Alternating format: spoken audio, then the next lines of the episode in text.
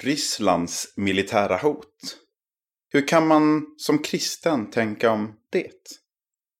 En artikel som skrevs i början av februari 2022 innan Ryssland gått in i Ukraina av Martin Helgesson och Daniel Ringdahl. Över 100 000 ryska soldater vid Ukrainas gräns. Svensk militär som patrullerar på Gotland. Europas och Sveriges säkerhetsläge är skakigare än på länge. Bör man vara orolig? Och vad får det för konsekvenser om jag vill göra värnplikt?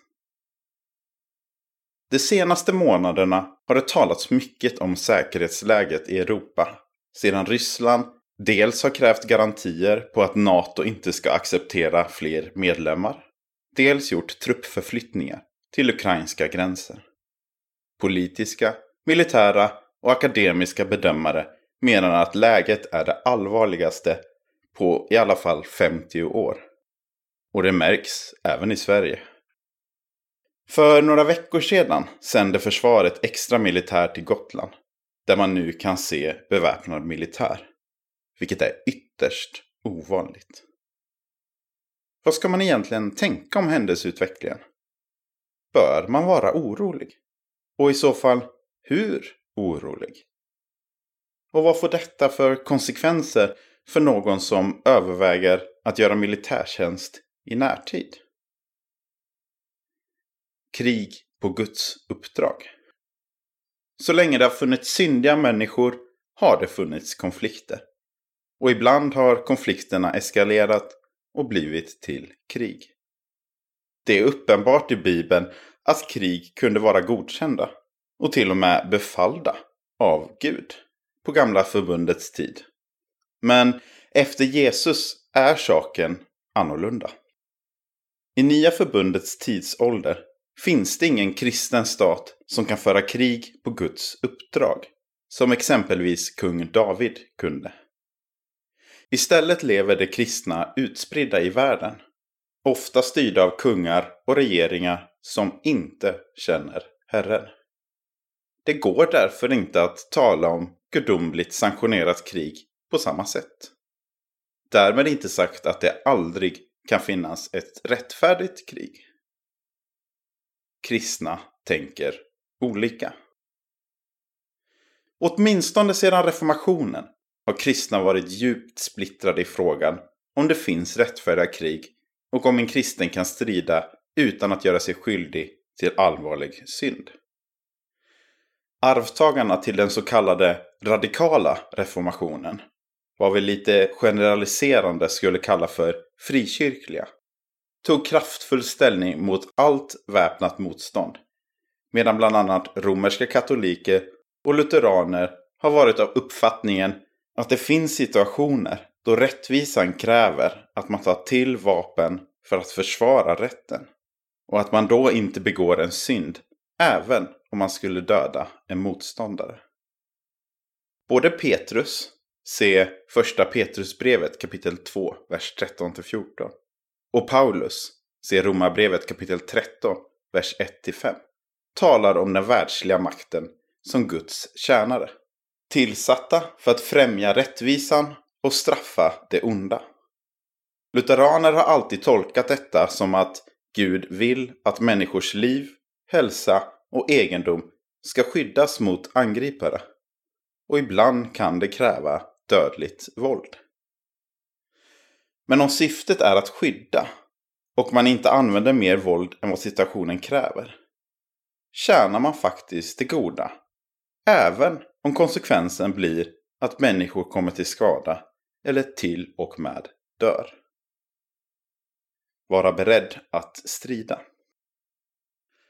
Den som överväger militärtjänstgöring idag måste vara medveten om det spända säkerhetsläget och att det finns en risk för att man faktiskt kan bli inkallad till att med vapen försvara freden. Antingen i Sverige eller i Europa. Det finns många exempel på orättfärdiga krig och typexemplet är när skälet för strid är att en ledare vill expandera sitt territorium.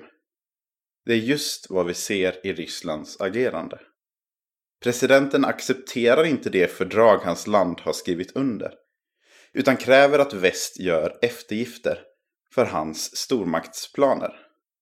Vilket bland annat inkluderar att återinföra Östeuropa inom den ryska politiska ordningen. Det är artikelförfattarnas uppfattning att det är ett orättfärdigt skäl och att befolkningen i de hotade länderna måste försvaras. Lyda Gud först. Krig är bland det värsta som finns och det finns inga enkla svar på frågorna i den här artikeln. Även om man har ett rättfärdigt skäl till väpnat försvar måste våldet vara väl avvägt, proportionerligt mot hotet och man måste ha en rimlig förhoppning om att kunna vinna striden för att man med gott samvete ska kunna delta i stridandet. Om våldet blir oproportionerligt eller man befalls att offra civilbefolkning eller beordras att utföra andra orättfärdiga handlingar är det en kristens plikt att vägra lyda. Även om det skulle få allvarliga konsekvenser.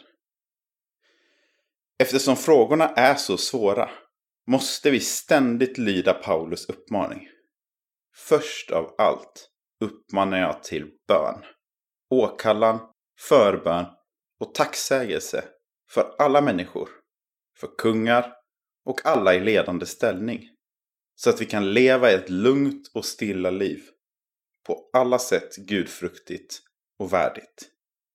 Första Timoteusbrevet kapitel 2, vers 1-2. Fred, inte normen. Vi är inte vana vid att tänka på väpnad konflikt som något som kan angå oss. Sverige har, tack gode gud, varit förskonat från krig under lång tid. Om vi zoomar ut något från vår tid och plats i historien måste vi tyvärr konstatera att fred inte är normen. Liksom demokratin är freden skör och byggd genom uthålligt arbete från dem som gått före oss. Skulle oroligheterna nås får vi minnas Jesus ord. Och när ni får höra om krig och uppror, så bli inte förskräckta. Sådant måste först hända. Men slutet kommer inte genast. Lukas evangeliet kapitel 21, vers 9. Och i världen får ni lida, men var frimodiga. Jag har övervunnit världen.